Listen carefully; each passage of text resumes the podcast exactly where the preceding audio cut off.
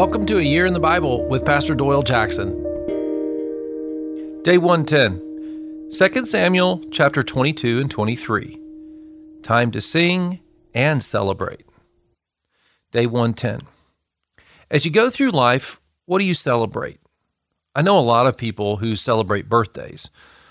Are there things that are even more worthy of celebration? The Bible says the fear of the Lord is the beginning of wisdom. That's Psalm 111, verse 10. Do you remember when you first really believed that? That you believed that fearing God was good? Do you do you know the season when you came to the conviction that God's way is better than the way of the ungodly? Now that's worthy of celebration. See, these are the kinds of things that David celebrates in chapter 22 of 2 Samuel. Here's an example from verse 7. In my distress, I called to the Lord. I called out to my God. From his temple, he heard my voice. My cry came to his ears. David writes a song to celebrate all the ways God has been there for him. What are some of the ways God has shown up for you? What I love is David's way of saying things. He says, Thank you, God, for being faithful. He, he doesn't complain about the hard times. David doesn't recite how life has been hard. He doesn't complain about the years of suffering. He celebrates God's wrath against sin, God's tenderness, and also his care. Chapter 22, verses 19 and 20. They, his enemies, confronted me in the day of my disaster, but the Lord was my support.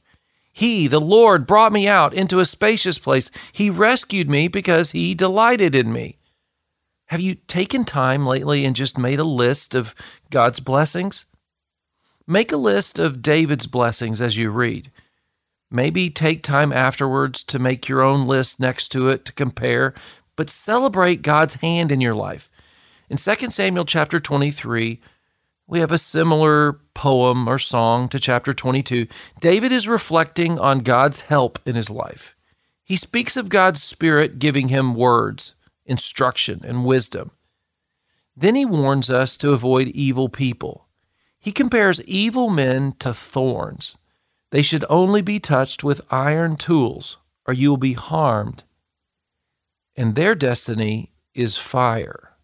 David is encouraging us to keep evil at a distance. God taught him this, and he shares it with us. Lastly, David celebrates the people who made this journey of building a kingdom worthy of God with him. He says, I can't celebrate with being thankful for the amazing people who are a part of this victorious life.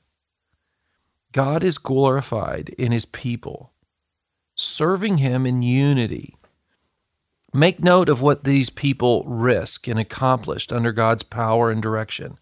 Notice what God celebrates. Number one, God celebrates God. Number two, the wisdom of God. And number three, people brought into his life and friendship. Here's a prayer Father, thank you for touching my life. Continue to teach me and direct my steps. Give me the relationships best for me. In Jesus' name, amen. Read on. Have you shared what you're learning with anyone?